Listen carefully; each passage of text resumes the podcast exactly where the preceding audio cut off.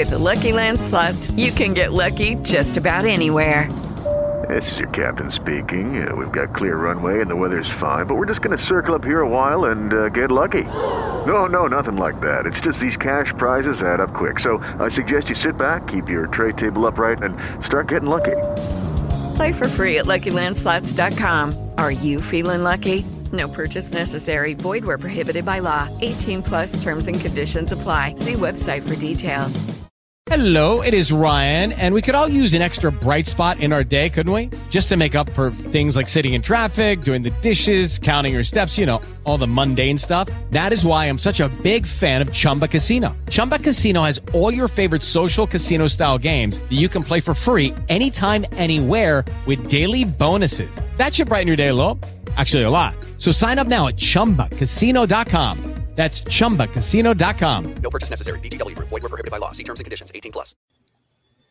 Los Yankees están tratando de encontrar una luz al final del túnel. ¿Qué puede salvar a estos bombarderos del Bronx en lo que ha sido una temporada, yo no sé si decirle para el olvido, para el recuerdo o por lo menos para dejar sin pelo a varios? Señoras y señores, los Yankees buscan respuesta. Nosotros tratamos de encontrar soluciones aquí en nuestro podcast de hoy. I consider myself the luckiest man on the face of the earth. And the 3-2 pitch. Swung on a drill to right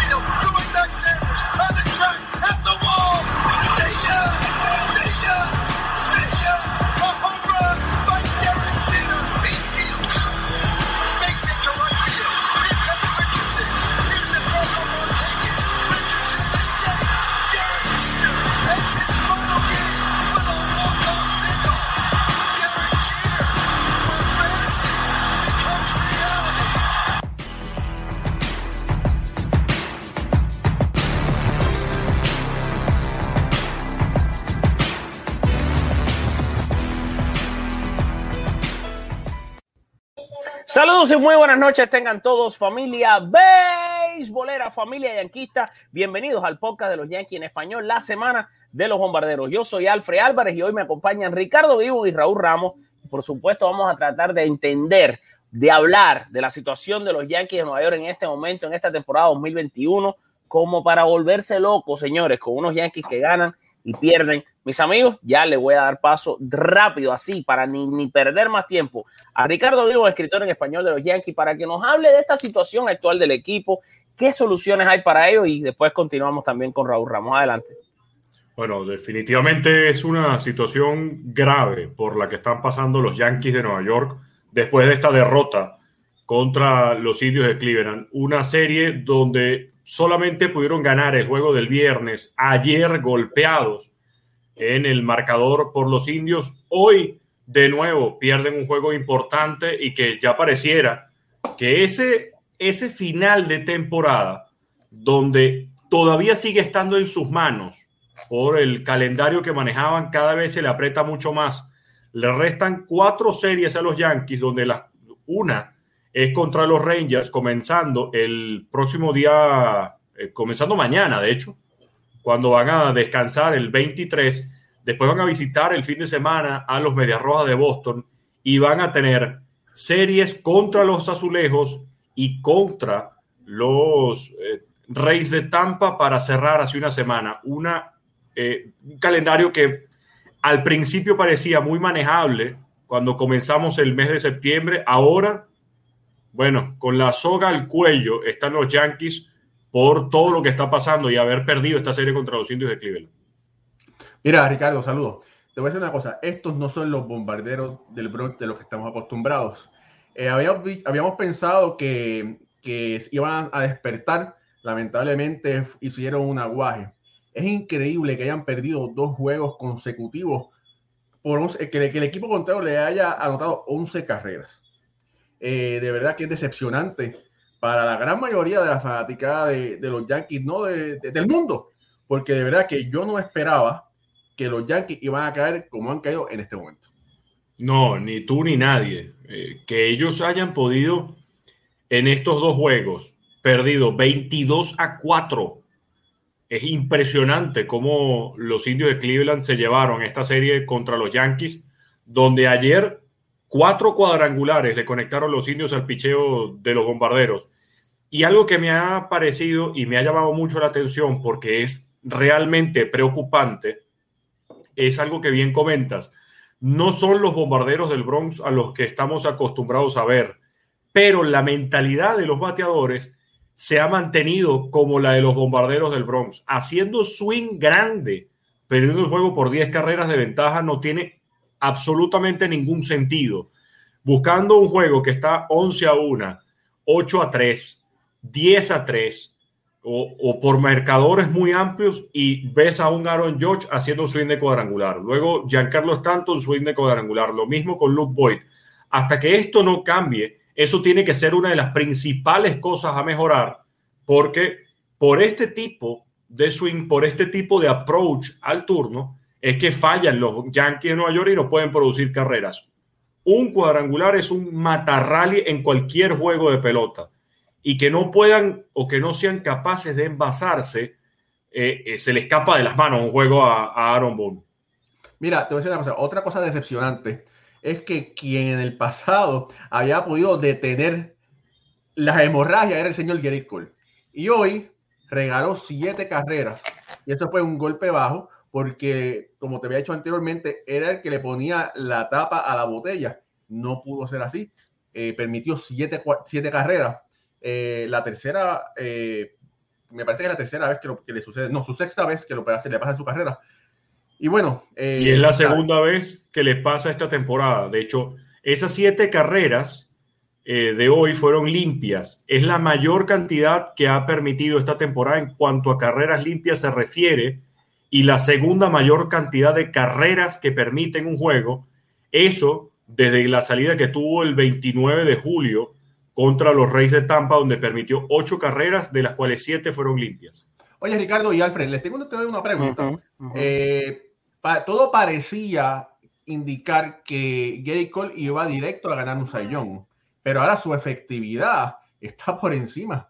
Está en 303. Está en, está en 303, 304. Le, puede que, le pueden quedar dos salidas más, ¿eh? Claro. Correcto. Dos pero, por lo menos. Pero ahora, ahora en este momento, no es tan fácil como pensábamos que se le iba a llevar. ¿Qué, claro. Qué a ver, yo pienso que en, la, en, las dos próximas salidas que le queda, no sé qué piensas tú, Ricardo, pero tienen que tener tremenda actuación. O sea, tiene que permitir, quizás vamos a decir que en las dos próximas salidas lance alrededor de unos 12, 13 innings, yo diría, y que esos dos o 13 innings o no le dan carrera o le dan una carrera para quizás ese promedio se ponga en un 291 que termina alrededor de los 2.90 más o menos de efectividad y entonces, bueno, en, entre esos dos juegos, por lo menos que Ponche no sea más de 15 bateadores y eso le puede dar entonces los números para tenerlo ahí en, en, en el tema del sayón. Lo que pasa que es bueno para Gary Cole es que no hay un pitcher en la liga americana que esté como, como, como Vladimir Guerrero está bateando en la americana. No, claro que sí. Claro que sí, Robin Rey. Robin Rey está. Pero eh, te estoy poniéndolo al nivel de Vladimir Guerrero como bateador. Claro, no, claro, sí, sí. O sea, que tú digas, este tipo es un caballo, este tipo está pues claro. triple corona de picheo, eh, eh, está 400, 300, no sé cuántos ponches, claro. tiene una efectividad de uno punto y pico. O sea, eso es lo que yo te quiero decir que puede ayudar a Gary Cole en esta situación. No sé si ustedes están de acuerdo conmigo. Bueno, Robin Rey, Robin Rey, sí, está, está, está teniendo una, una muy buena temporada parecía que iba segundo para mí, en mi opinión. Eh, yo hubiese votado segundo eh, para, por Robbie Rey, pero, pero ahora Jericho se tiene, que, se tiene que amarrar los pantalones porque la cosa, la balanza está cambiando. Sí, completamente de acuerdo. Ya hoy en día el sayón de la americana no puede ser Garrett Cole con los números que tiene Robbie Rey. Robbie Rey, de hecho, es el líder en todas las mayores en cuanto a ponche se refiere con 233 tiene más innings lanzados que Garrett Cole y tiene una efectividad de 2.64. Es verdad que las victorias de Robbie Ray son menores a las de Cole, pero ya hoy en día se toma mucho más en cuenta la cantidad de innings que tiene de trabajo un pitcher, cómo está su efectividad y por otro lado, cuántos ponches ha propinado a los rivales. Hoy el Cy Young en la americana es Robbie Ray sí es verdad y tiene toda la razón eh, Alfred en decir que a, a Gerrit Cole le pueden restar un par de salidas. Cuando vemos el calendario de los juegos para los Yankees, Garrett Cole perfectamente pudiera estar lanzando el primer juego de la serie contra los Medias Rojas de Boston, el último de la serie contra los Blue Jays y quizás uno de esos tres contra Tampa. Pero si hace ese juego contra Tampa, a lo mejor no pudiera estar disponible Exacto, para el para el juego del card. posible comodín, El que sería, card. que sería el próximo 5 de octubre. Pero espérate, Esto- pero espérate, primero hay que ganar antes de Claro. poder- primero hay que bueno. ganar. Y, y como, y como están las cosas, Claro. Ricardo, no sé por qué, como están las cosas y como ha sido el año entero para los Yankees, no sé por qué yo me vuelo que van a llegar a esa serie con los Rays necesitando ganar, o sea, con nada Sí, todavía claro. definido. O sea, Mira. es que va a pasar y los Rays le van a jugar esos tres juegos a los Yankees, aunque los Rays estén ya ganados para ese momento, le Como van a jugar como si fuera el séptimo de la serie mundial, porque es que eso es lo que hacen los Rays. Es que No, te voy a explicar, eso Alfred. eso no lo dudes. la, la serie para los Yankees, la clasificación en la postemporada no se va a definir en esa serie contra Tampa. La serie contra los Yankees se va a definir el próximo fin de semana contra los Red Sox. Si no ganan, si no barren a los Red Sox en esa serie de tres temporadas, en esa serie de tres juegos, adiós postemporada para los Yankees de Nueva York, porque después de enfrentarse a los Azulejos y a los Reyes, es, el, es, ya el, el- hueco para que te vayas al, al, al olvido de esta campaña 2021. Pero, pero espérate un momento. Por ahí, fíjate, Néstor Cortés se ha convertido en el Super Mario que todo lo puede, ¿verdad? Ha Así es. tenido Una gran temporada. La cantidad de ganados y perdidos no refleja lo bueno que ha sido para los Yankees. Eso hay que dejarlo claro. Completamente de acuerdo. Néstor Cortés se ha convertido en Batman porque tiene más trucos en su cinturón que cualquier superhéroe. Ahora, ¿cómo es? ¿Cómo es? ¿Cómo es? Ay, Batman. Bueno, está bien, bueno. Oye, si- si- sigue, sigue narrando y. sigue narrando y- Esa es la, esa es la, la voz del nuevo Batman. Ustedes se Sí. imaginan que tú fueras, que tú eres Batman y tienes esa voz así súper ruda, pero que después cuando te quitas la careta y ya no eres, y eres Bruce Wayne, tienes una voz así como que, oye, ¿qué tal? ¿Cómo está la cosa, Ah, compadre? ah, Imagina- ah, Hablas como Mike Tyson. como, ¿Tú te imaginas? Que tú tengas esa voz cuando te pones la careta y dices, hey, I'm Batman. Y después cuando te quitas dices, ay, ¿qué pasa? ¿Qué es lo que pasa, compadre? ¿Cómo está la cosa? Mira, Bueno. bueno. pero te voy a decir una cosa. Fíjate, si por alguna razón tú tienes que utilizar a, Go- a Cole para el último juego de la temporada, para poder llegar al, al wild card, fíjate, si Néstor Cortés está disponible, yo creo que Néstor Cortés debería ser el hombre para ese, el juego ese del comodín. No, está atre- atrevido ese comentario, Raúl, pero, pero Eh, eh, tiene sí. su cosa, ¿eh?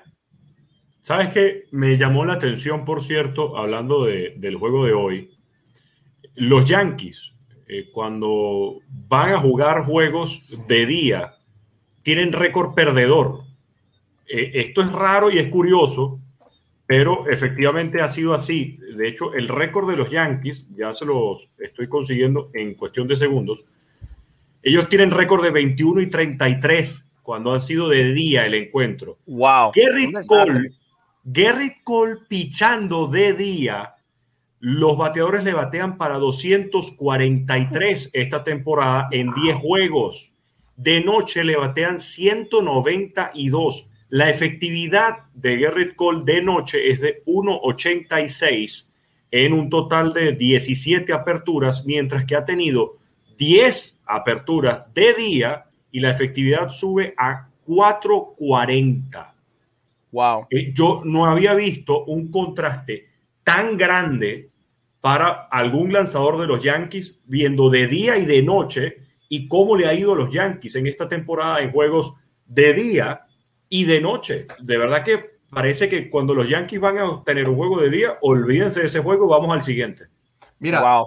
yo tengo una cosa. Esta temporada, antes de que comenzara, sabíamos que había muchos factores, pero teníamos fe que las estrellas se iban a alinear y que iban a salir bien.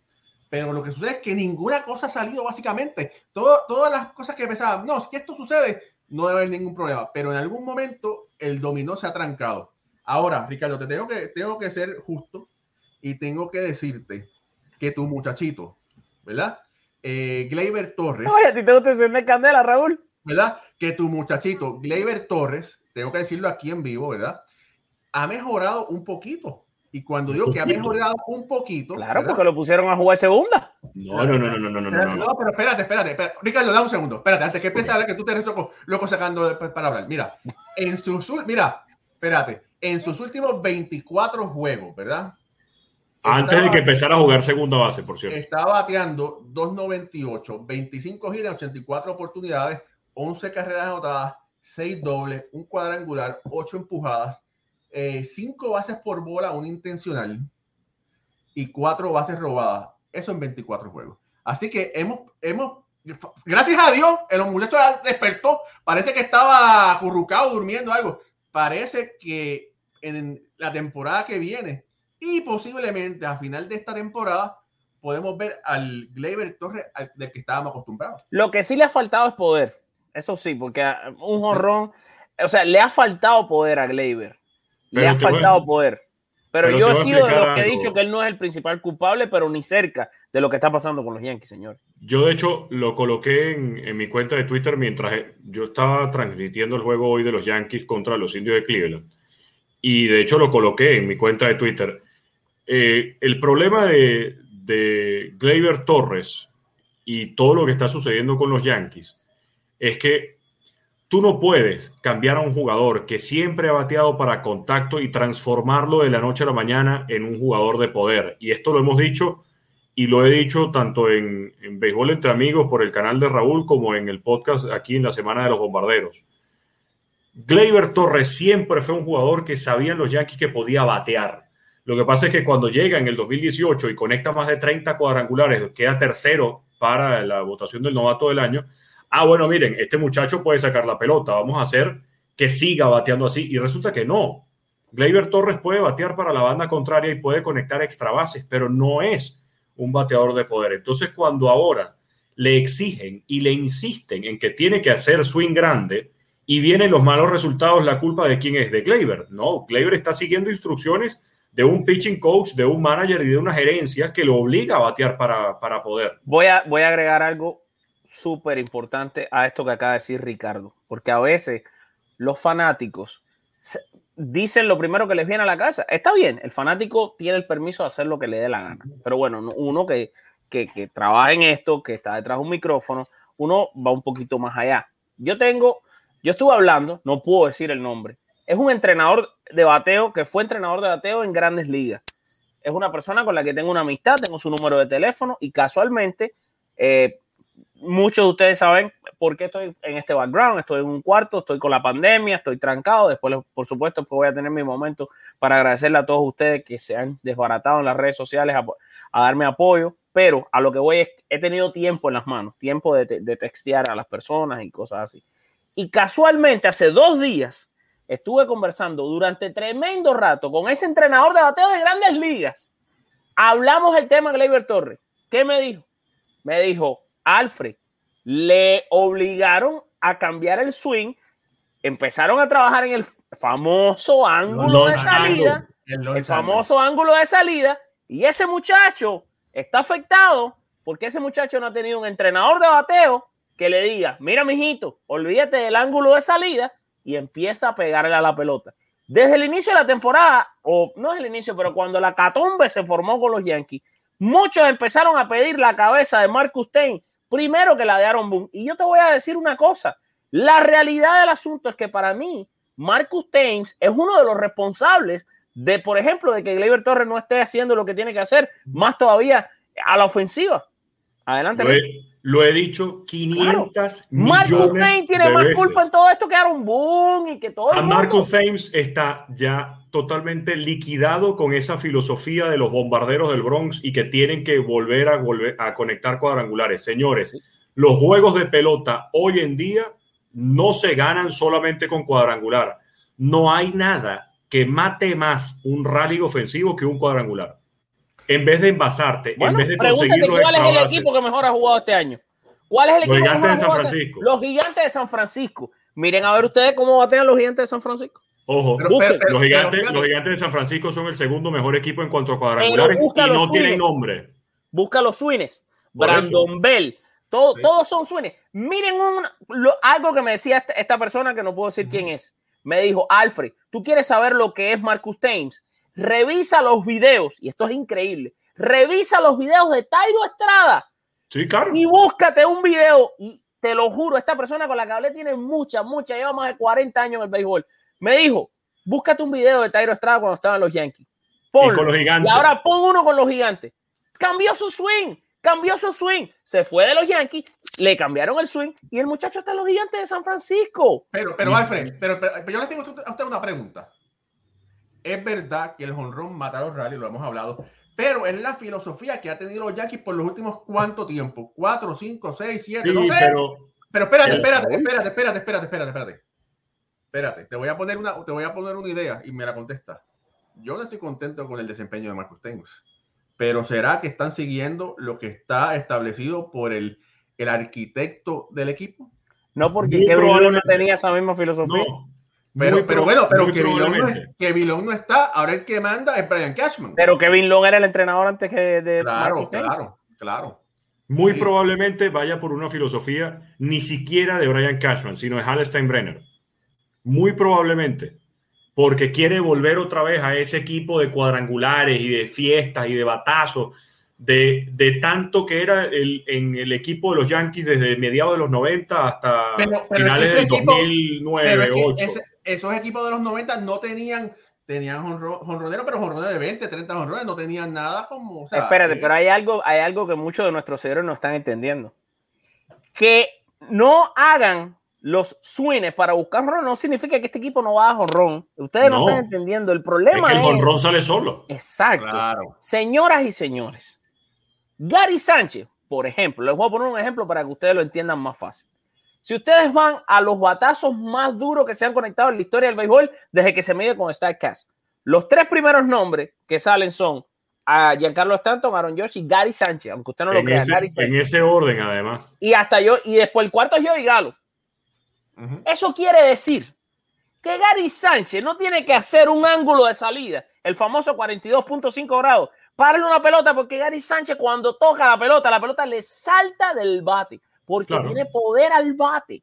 No necesita ese ángulo de salida. Gleyber Torres tiene poder al bate, ese muchacho es bateador. Ustedes ahora estará- están, muchos de los comentarios ahora mismo y muchos de los están bravos, están molestos con Gleyber. Gleyber es bateador, batea hasta abajo del agua. Olvídense los números este año. Ese muchacho es bateador. El que sabe de pelota y lo ve jugar, sabe que es bateador, pero no está haciendo el contacto con la pelota que tiene que hacer porque está buscando jonrones con ese famoso ángulo de salida. Sí. Estos jugadores no necesitan estos ángulos de salida. Estos jugadores lo que necesitan es un entrenador de bateo que les cambie un poquitico el approach en el home play, un poquitico que les haga crear la conciencia de, mira, te están haciendo un shift, dale por tercera, te están formando el otro shift, eres zurdo, dale por primera, busca los huecos, dirige la pelota, haz contacto con ella y te vas a dar cuenta que la mayoría de los peloteros que tienen poder al bate, cuando comienzan a hacer estos ajustes, batean más, batean más jonrones que cuando hacen los ángulos de salida. Ese es el problema. Mira, a mí lo que de verdad me. me- ¿Qué ángulo de salida tenía Barribón, señor? No, no, no. Rápido. habían swings de swings. El de Ken Griffey Jr., por ejemplo, era un swing completamente basado en un ángulo de salida que ni siquiera se medía en ese momento. Era un ángulo de 40 grados, eh, 42 grados a cada rato. Igual era Barry Bonds. Lo que tienen que hacer los Yankees, y, vuelvo a, repetirlo, y voy a ser muy enfático en esto, no puedes ganar un juego a punta de cuadrangulares. Tú no puedes estar buscando swing grande en todos los turnos, porque el cuadrangular, sí, qué chévere que llegaste a tener una temporada de 30 o más cuadrangulares como lo está haciendo Giancarlo Stanton en este año. Qué bien que eh, eh, puedes contar con un Aaron George que por fin está manteniéndose sano en una temporada siendo regular con su bateo. Pero si tú sigues de esta manera, es un equipo que está condenado al fracaso. Eh, Tú ves el line-up de los Yankees y estructuralmente es un equipo fracasado. Es un equipo que entre el segundo bate y el sexto en el line-up tiene más de 700 ponches este año. Pero, pero, pero es que Ricardo, ese es el arquitecto, Brian Cashman. ¿Cómo? Por eso. Mira, mira, yo te voy a una cosa. Yo, yo, desde que empezaron con los rumores de que Joey Galo podía ir para los Yankees, yo lo dije por todos lados. No estoy de acuerdo con Yo Joey Galo. No, El Salvador, que si coge mucha pase por bola, los Yankees no tienen problema envasándose. Lo que tienen problema es trayendo los, los corredores al home Sí. plate Yo también bueno. lo dije. A mí nunca me gustó Joey Galo y Alfredo y, Y nos queda, Octavio oye, lo decían, nos que, que queda se un año, nos queda un año con él todavía. ¿Qué vamos a Y, hacer? y con la misma gerencia, además. El problema Porque- es que tampoco no se ha envasado lo que se está envasando con Texas. No, porque está viendo además pichos distintos. Hello, it is Ryan, and I was on a flight the other day playing one of my favorite social spin slot games on chumbacasino.com. I looked over at the person sitting next to me, and you know what they were doing? They were also playing Chumba Casino. Coincidence? I think not. Everybody's loving having fun with it. Chumba Casino is home to hundreds of casino style games that you can play for free anytime, anywhere, even at 30,000 feet. So sign up now at chumbacasino.com to claim your free welcome bonus. That's chumbacasino.com and live the Chumba life. No purchase necessary. VGW Group. Void were prohibited by law. See terms and conditions. 18 plus.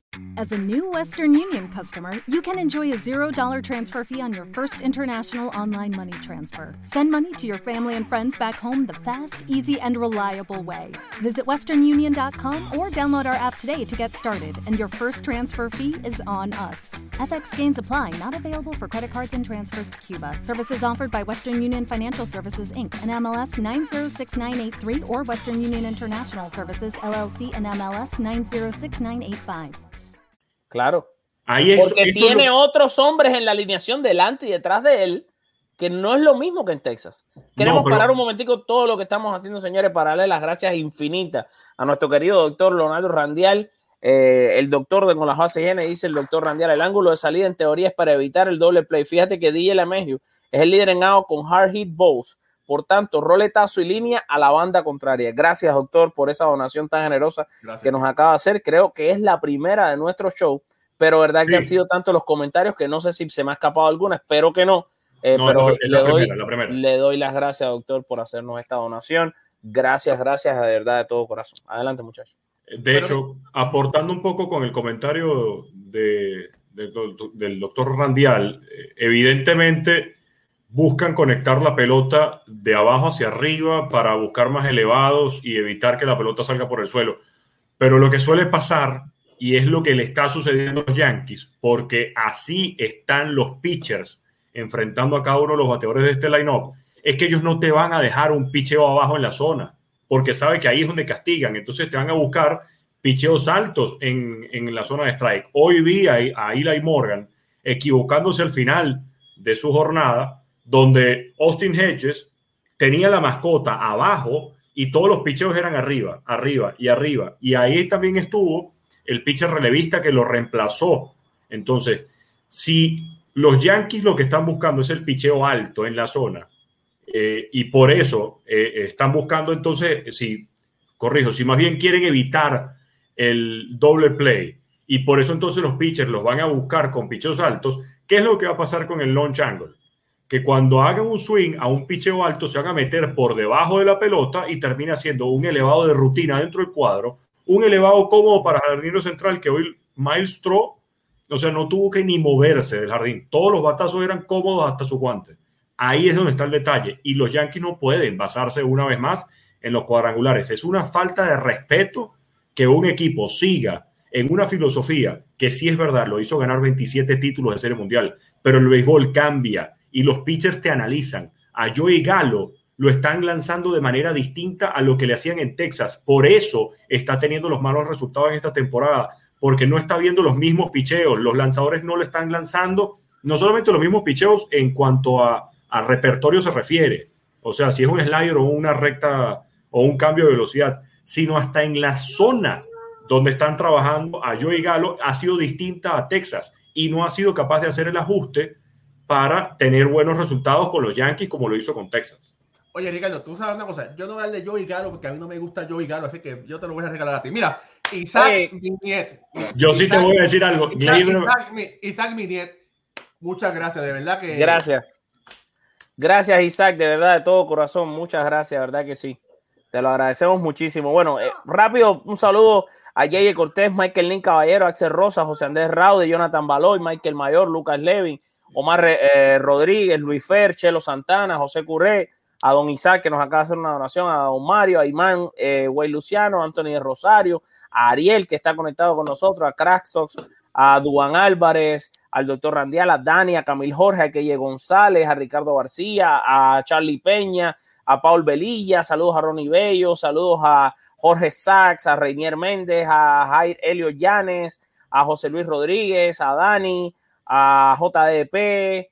Bueno, no voy a seguir diciendo nombres porque se van a quedar, bueno, José Augusto, mil, miles se van a quedar por fuera. Eh, y bueno, a, a ustedes, a todos los que he mencionado y a todos los cientos de miles de personas que ven siempre nuestros programas, verdad, de todo corazón, le doy las gracias. También quiero hacer la pausa antes de que vayamos con un tema caliente, porque por ahí va a tener eh, que haber decisiones importantes en la rotación de picheo de los Yankees. Con eso vamos a continuación. Quiero, verdad, agradecer a todas las personas que se han acercado a mí, tanto a través de Twitter como a través de Instagram, a través de mi página personal de Facebook o los que tienen mi número de teléfono porque me conocen un poco más allá. Gracias por haberse preocupado por mi estado de salud y el estado de salud de mi niño Alfred Derek, que está aquí conmigo, por cierto. Estamos aquí en este cuartico haciendo una cuarentena. Eh, nos agarró la pandemia, señores, pero gracias a Papá Dios y a todas las oraciones que ustedes hicieron por nosotros, estamos mucho mejor. De verdad me siento ya mucho mejor, me siento bastante recuperado. Mm, Ya no hay fiebre y no hay dolores de cuerpo, no en, las articulaciones, ¿verdad? Solo queda un poco de, de tos muy leve. El niño está perfectamente bien y de verdad les quiero agradecer a ustedes tanto apoyo. Y ahora, mis compañeros y yo vamos a hablar de un tema muy interesante porque esta semana regresa Luis Severino y regresa Domingo Germán. La pregunta es, ¿cómo queda la rotación de picheo de los Yankees de Nueva York? Arranco contigo, Ricardo, porque esto está como para comerse las uñas. Sí, definitivamente. Yo la verdad es que no me gustaría tener, a mí no me gustaría primero ser Aaron Boone en ningún día del año, eh, por más de esa No lo responsabilidad seas que porque tiene. están al votarte de tu trabajo, así que no lo. No, no, no. Eh, me encantaría poder tener esa responsabilidad, ese honor de ser el manager de los Yankees de Nueva York, pero eh, en una situación tan delicada como la que están pasando los Yankees, sabiendo que tienes que manejar a, a muchos egos, muchos jerarquías, de verdad que debe ser bien complicado. Teniendo hoy en día a un Corey Kluber ya de regreso, después eh, tienes a un Jameson Taylor que va a comenzar su rehabilitación esta misma semana. Néstor Cortés ha sido tu caballito de batalla, tu amuleto de la suerte. Lo increíble de Néstor Cortés es que, primero, nadie se esperaba un resultado tan impactante, tan bueno como lo ha tenido Cortés. Segundo, si esto lo han hecho muy público los sabermétricos y todas las personas de StatCast y de Baseball Savant, cómo Néstor Cortés puede lanzar la pelota por aquí, por aquí y por, por un costado con la misma efectividad. Ha sido impresionante Néstor Cortés. Entonces, si tienes a un Garrett Cole, tienes a un Jordan Montgomery, que nadie daba por él al principio de la temporada. Regresó Montgomery y ha estado lanzando muy bien. Ha tenido una que otra salida mala, hay que reconocerlo, pero en líneas generales ha sido un buen lanzador. Entonces, ¿dónde vas a colocar a un Domingo Germán que durante el principio de la temporada fue consistente, fue bueno, dio resultados, pero con un Luis Severino que tú no sabes cómo va a venir? Sí es Luis Severino. Dentro de los Yankees, representa, él tiene peso dentro de esa rotación, pero es duda.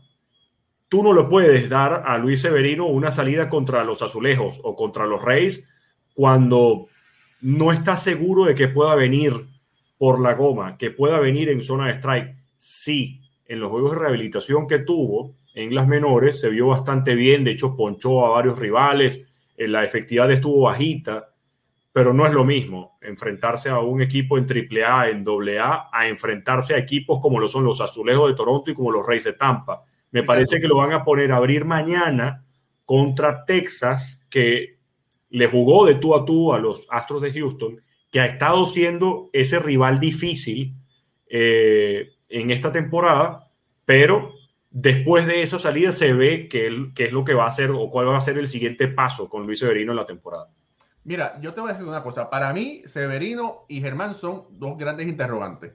Porque viene una lesión, no sabemos cómo van a estar. No es lo mismo. Hace mucho tiempo que no pichan béisbol de grandes ligas con peloteros, bateadores profesionales. No son los mismos estos bateadores. Aunque sea el equipo de Texas, no son los mismos que los bateadores que están viendo en las ligas menores. Claro, Y entonces, fíjate, eh, para mí, ellos están haciendo una práctica para el año que viene. Yo no creo que ellos puedan traer, que vayan a traer algo que vaya a hacer una gran diferencia. Es, mi opinión. Ahora, Néstor Cortés ha sido el Batman, el superhéroe de la película. Eh, su control ha mejorado mucho esta temporada y esa ha sido la gran diferencia, porque él, ha podido poner la bola donde ha querido eh, y de verdad que es una gran diferencia en lo que este muchacho ha podido hacer. Como tú dijiste, él, puede tirar la bola a diferentes ángulos. No tiene mucha velocidad, pero tiene un buen movimiento y como dicen los americanos, la accuracy, que puede poner la Ajá. bola donde él quiera. Mira, Luis Severino, entre las menores este año, tiene una efectividad de 3.38, pero son 10 innings y dos tercios. Lo único que yo rescato dentro de esa presentación de Luis Severino es que solamente regaló tres boletos. Le conectaron cinco imparables y cuatro carreras que todas fueron limpias.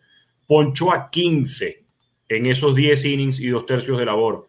Insisto nuevamente, estamos hablando de la labor de Severino contra bateadores y contra equipos de ligas menores. Viendo cómo ha ponchado, viendo cómo ha manejado eh, sus lanzamientos, da una primera, por lo menos, en una primera imagen de que Luis Severino viene bien, de que no viene golpeado. No, pero fíjate, igual sigue problema. siendo, igual sigue siendo duda. Pero, Ojo, eh, mantengo mi duda. No sé cómo va a venir Luis Severino. Y por eso creo que lo más prudente para los Yankees es que se vea lanzando Severino contra los Rangers antes de poder ponerlo contra Boston o contra Tampa o contra los Azulejos. Mira, eh, cuando Severino tiró en Somerset, yo lo fui a ver y tú lo sabes. Y Claro. tuvo- en el primer juego tuvo, tuvo esa primera entrada que, bueno, es normal porque para eso van a las ligas menores para afinar, ¿tú me entiendes? Por eso es que es un rehab, lo que le dicen. El, el juego, el segundo juego tiró mucho mejor. Severino tiene todo el talento del mundo, no es nada nuevo. Lo que pasa es que eh, sería un cuento de hadas decir que viene por la goma. O sea, oye, Severino no tira en grandes ligas desde el 2019. Claro, Es, es mucho tiempo, ¿tú me entiendes? No es que él no pueda jugar bajo presión, puede hacerlo, pero para mí, yo, yo no pusiera dinero para apostar en eso a favor. Para mí, él, va a tirar, va a ver cómo, reacciona para estar ready para la temporada que viene. sí, sin duda, sin duda. Y, y el problema, el problema de los Yankees también vuelve otra vez a ser el mismo. ¿Cuál va a ser tu rotación para el año que viene? ¿Dónde va a estar cada uno de estos pitchers el año que viene? ¿Qué vas a hacer con Néstor Cortés después de todo lo que te ayudó? ¿Qué vas a hacer con Luis Hill? ¿Qué vas a hacer con David García? ¿Y qué vas a hacer con Clark Schmidt? Y, oye, y Luis Medina está en doble A. Bueno, en la- en doble A, el año que viene debe subir a triple A y en algún momento puede subir a la Grandes Ligas. Que saben, hay muchas interrogantes, hay muchas cosas que no sabe qué va a pasar. Eh, los Yankees tienen mucho talento en las ligas menores, Sin duda. pero, pero he- hemos visto que hay un problema de desconexión de ese gran talento, como que últimamente no han podido traerlo para que despegue. Claro. Y, eso- y- y hay una cosa que yo no entiendo. Yo no entiendo por qué cuando hacía falta que Luis Gil tirara en el circo grande, lo tenían tirando eh, en las menores. Cuando tienes a Gini, que mira, cuando yo lo veo lanzar, se me paran los pelos, me, me, me- erizo. O sea, son cosas que yo no entiendo. Mira, y por ahí eh, que estaban, eh, uno de los comentarios, cuando los Yankees estuvieron jugando mejor, es cuando tenían al grupo de los muchachos de las menores. Entre ellos estaban Florel, muchachos de velocidad estaban trayendo una dimensión de juego diferente. Los sacaron porque llegaron los, los, más, los, los más que más, los caballetes, y mira, y se fueron así. Ojo, Eh, pero también es importante aclarar ahí, eh, Raúl, que muchos de los jugadores que regresaron para tomar el puesto de esos peloteros regresaron después de que empezaron a perder los Yankees. No fue que después de ese juego 13 de manera consecutiva ganado, al juego 14 entonces cambiaron a uno y trajeron a otros. Porque Sí, ellos llegaron por como, muchos- como cuatro juegos después de la racha. Sí, con- por muchos Que comentarios. habían perdido como dos, ya seguido tres. Sí, Claro, pedido- perdieron los dos contra los Atléticos de Oakland ese eh, sábado y domingo de fin de semana y perdieron después contra los Angelinos y ahí arrancó toda la, eh, la debacle con, con los peloteros. Pero sí, en ese nivel de béisbol todos batearon bien y todos estuvieron jugando. Que ya después diga que es que llegaron los viejos o llegaron los, los de mayor jerarquía y entonces ¿qué pasó con ese equipo? Llegaron después de que empezaron a perder los juegos de pelota. Ahí cambió más bien la filosofía de los Yankees. Muchachos, ¿qué les parece si ya en general resumimos, ya que regresa Severino y Germán, resumamos un poco lo que es el reporte de lesiones de los Yankees Nueva York?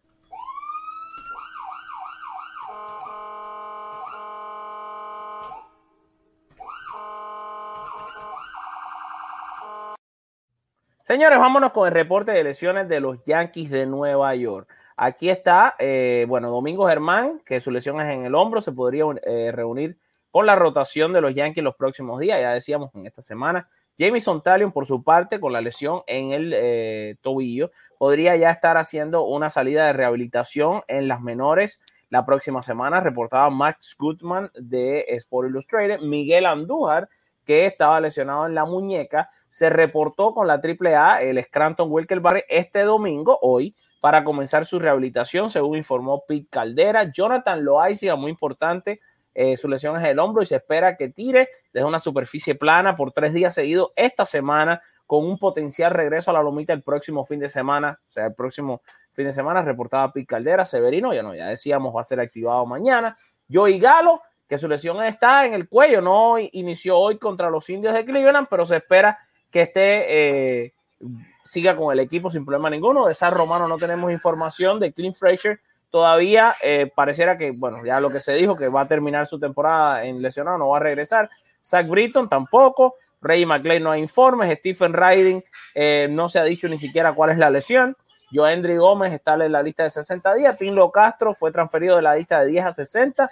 Darren Odell transferido a la de 60. Y, y TJ Siquema ese no hay información además, es un jugador de ligas menores. Y bueno, Aaron Hicks, que ustedes saben que no regresa. Ahora, de, sí, basado en esto que les dije, adelante Raúl, y si vas a decir algo, le iba a decir, basado en esto que les dije, ¿qué puede de, de las lesiones que regresan? ¿Cuáles son las que más ustedes creen necesitan los Yankees? ¿Cuál de estas figuras? Yo me voy con Jonathan Loaiziga. Yo creo que Loaiziga es un antes y un después en los Yankees. No, sin duda, sin duda. Jonathan Loaiziga. Jonathan Loaiziga porque los otros, los otros dos son dudas. Sí, Loaiziga ha sido, óyeme, cuando Loaiziga estaba tirando fue una constante y lanzó muy bien. Y entonces en el momento que él sale y Chapman, que dejó de producir por, por, por motivo de la lesión, esa estabilidad que traía el relevo de los Yankees se fue al piso. Oye, quería decir que Andújar en su regreso en dos turnos tuvo un hit, empujó una carrera y tuvo una base por bola. Muy bien, muy bien. Perfecto. Además de Jonathan Loaiziga, eh, Jameson Tyon. Creo que es otro que estaría muy bien regresando con los Yankees porque sus últimas salidas, después de la pausa del juego de las estrellas, Jameson Tyon fue de verdad ese, ese otro caballito de batalla. Muy consistente, muy constante en sus presentaciones como pitcher abridor y que de verdad, después de todo lo que me acuerdo que te lo comentaba, Alfred, confíen en Jameson Tyon que va a necesitar tiempo, va a necesitar adaptarse a esta nueva forma de jugar un béisbol con una mecánica distinta a lo que tenía antes de esta segunda operación Tomillón. De verdad que lo ha hecho bastante bien y que pudiera estar ayudando bastante a una rotación. Si no regresa Jonathan Loaiziga, porque es el que creo que va a tardar más tiempo, eh, apenas está empezando a lanzar, es un problema del manguito rotador, Néstor Cortés pudiera entonces ser ese abridor, eh, ese, perdón, ese relevista largo o ese relevista situacional de dos innings o de inning y medio, y Jameson Tyon entonces regresaría al abridor ocupando el puesto de, Cortés. Yo te voy a decir una cosa, Tyon eh, está eh, viniendo de una operación tomillón y tenemos que recordar que cuando un, un lanzador viene de un tomillón, esa primera temporada es una temporada de reajuste. Así que podemos ver a un Tylon mucho mejor el año que viene. Ahora, por eso mismo, no sé si es mejor. Esta temporada ya está, eh, está oye, están en ICU, como dicen en, en, la televisión. Están dando el oxígeno y viene la, la, máquina para el pulso y todo eso. Así que yo no sé si es mejor dejar a Taylor descansando para que se prepare para la temporada que viene que traerlo ahora aquí a, a tirar. Porque yo creo que no. Yo creo que los Yankees tienen que pelear hasta el último día. Esa es la, esa es la responsabilidad de ellos con todo el, el, mundo del béisbol y con todos sus fanáticos. Los Yankees no pueden, bajo ninguna circunstancia, planear para próximas temporadas. Los Yankees tienen que morir hasta el último día peleando Vamos a ver si lo consiguen o no. Y bueno, nada, muchachos, yo nuevamente agradecer a todas las personas que se han conectado con nosotros hoy. Tremenda audiencia hemos tenido. Y de nuevo, agradecer a las miles de personas que han pedido por mi salud y la de mi hijo. Y eso no tengo cómo agradecérselo. Muchachos, ¿algo más que ustedes quieran agregar? Go Yankees. Ricky. No, de acuerdo contigo, Alfred. Yo siento y considero que, que los Yankees todavía están en la posibilidad de clasificar a la postemporada. Eh, para los Yankees está en sus manos la clasificación y de hecho lo, lo coloqué en un tweet hace 10 días por el calendario que tenían en, en- delante de ellos. Me parece que las palabras de Aaron Boone después del juego de hoy fueron terribles. Son Eh, terribles casi después de casi todos los juegos. Sin duda, pero las de hoy en particular, diciendo que el equipo eh, está compitiendo y que cuando le dan por los dientes sigue compitiendo el equipo. Y mira, yo la verdad, ayer y hoy no vi a ningún equipo competir. Vi más bien a los sitios de Cleveland arrollar a los Yankees. Si, si esta temporada eh, los Yankees de verdad no es que llegan a la serie de campeonato, no, no. Si los Yankees ni siquiera llegan a pasar del juego del comodín, debería ser un adiós para Aaron Boone y con eso limpieza en la gerencia, en, en los coaches. Hay que cambiar esa filosofía, pero vamos a no ir más allá, vamos a ver dónde estamos ahorita. Creo que los Yankees siguen teniendo posibilidades de avanzar a la postemporada y no se pueden estar confiando. Hay que jugar cada juego sin tener que depender de los resultados de los demás, porque hoy ganó Toronto y ganó Boston. Además, ganó Seattle. Bueno, es que pareciera que todos los días repetíamos, repetimos lo mismo, ¿no? Los Yankees tienen que barrer la serie. Los Yankees, por ejemplo, ahora se puede decir, los Yankees tienen que barrer a los Rangers de Texas. No, pero es que de verdad, literalmente los tienen Claro. que barrer. Mi- Mira, te voy a decir una cosa. Mira, pa- pasa una cosa. Este equipo, aunque todos son profesionales, no hemos visto este equipo dar la milla extra de, de, de coger lo que, que lo desean de verdad. Oye, los Yankees han jugado para 30 y 37 contra la división este de la americana. ¿Cómo pueden perder de la forma que han perdido contra el equipo de Baltimore? ¿Cómo dejarse casi barrer, o no barrer, pero ganaron uno, pero fueron arrollados estos últimos juegos por 22 carreras, 11 y 11. Este equipo, y es mira, sí, es cierto, no están eliminados. No, no están eliminados matemáticamente, pero aquí hace tiempo que están eliminados. Sí, o por lo menos están contra la pared. Claro. Definitivamente, Mira. muchachos, gracias. Ajá, sí, adelante, No, no, no, no, no. Nada, eh, es duro, no están eliminados, todavía pueden ganar, de, pueden ganarlos todos, pero si ellos llegan al, al comodín, yo creo que del comodín no pasa. Bueno, vamos a ver. Lo, lo que pasa si llegan al comodín es que tienen a Eric Cole. Y cuando tú tienes a una mega estrella, si ese día esa mega estrella viene bien, es imbateable. Eh, y el nombre de este juego de se llama Picheo. Esperemos que sea de noche ese Y juego. esperemos que ese juego sea de noche. Señores, muchas gracias a todos los que se conectaron con nosotros hoy. De todo corazón, en nombre mío y por supuesto de todas las personas que trabajan con la bacena, pero voy a dejar que mis compañeros Ricardo Vivon y Raúl Ramos se despidan ellos mismos hasta la próxima semana, aunque a ellos no les gusta nunca despedirse, a mí tampoco, solamente decir hasta ahorita, ya que mañana eh, es lunes y comienzan nuestros noticieros Baseball News a las 9 de la mañana. Los invitamos, por supuesto, a que sean partícipes de ellos y ya les prometo que nada más me sienta mejor y pueda salir de aquí adentro de este cuarto, pues estaremos comentándoles en vivo los juegos de los Yankees. Así que la última semana de acción de los Yankees trataremos de estar en todos los partidos en vivo, comentando para todos ustedes, por supuesto. Y bueno, listos a viajar eh, en caso de que se, se dé la postemporada de, de los Yankees de Nueva York. Ahora sí, adelante Raúl, comienzo contigo y cierro con Ricardo, que van a decir hasta ahorita, hasta luego, hasta mañana. Familia, quedan dos semanas de temporada. Ha sido una temporada histórica en el béisbol de las grandes ligas. Hemos visto nuestros Gigotani, hemos visto un Vladimir Guerrero. Ha sido una gran temporada. Lamentablemente no ha sido tan fructífera para los Yankees de Nueva York, pero no están eliminados. Quedan dos semanas de juego. Es verdad que tienen que tratar de ganar la gran cantidad de juegos esta temporada. Eh, lo que resta, le quedan juegos importantes contra Toronto, le quedan juegos importantes contra Boston.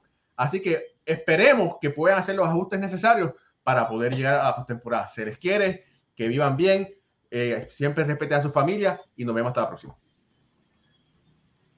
Bueno, estamos muy atentos. Eh, De verdad que un placer volver a compartir con, con Raúl y con Alfred en pantalla. Eh, agradecido de que todo se dio para que llegara a tiempo a la hora de Playball aquí en la Semana de los Bombarderos. y muy agradecidos con todos ustedes, con todos los que se conectaron, escribieron sus mensajes, eh, muy atentos a, a, todo lo que sucede alrededor de los Yankees y mostrarnos su apoyo eh, por los comentarios, por la sintonía, por las donaciones. Entonces, un placer, de verdad que, y muy agradecido de este nuevo show y una nueva presentación en la Semana de los Bombarderos. ¿Estás en mute? Te, te quiero, Ricky, te quiero, Ricky. Gracias, Raúl. Eh, gracias, Ricky, gracias a todas las personas que se conectaron con nosotros. De verdad, infinitamente agradecido por lo que han hecho por, por mí, por mi familia. Así que nada, yo me despido como siempre, recordándole que los queremos con alma de niño, con corazón de elefante, y nos vamos con la frase del bambino, Babe Ruth, que dijo: el béisbol es y siempre será el deporte más lindo del mundo. Que Dios los bendiga, que tengan una noche excelente y nos vemos mañana a las 9 de la mañana en nuestro noticiero Béisbol News con lo más caliente del mundo del béisbol.